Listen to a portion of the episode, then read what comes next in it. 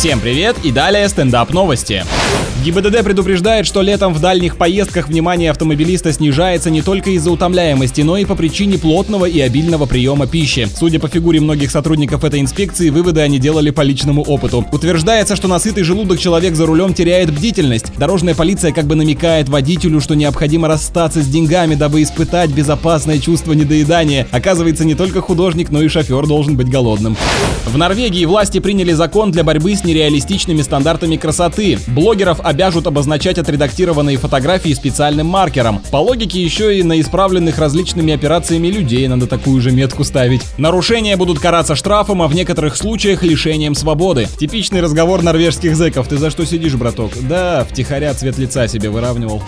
С вами был Андрей Фролов. Больше новостей на energyfm.ru.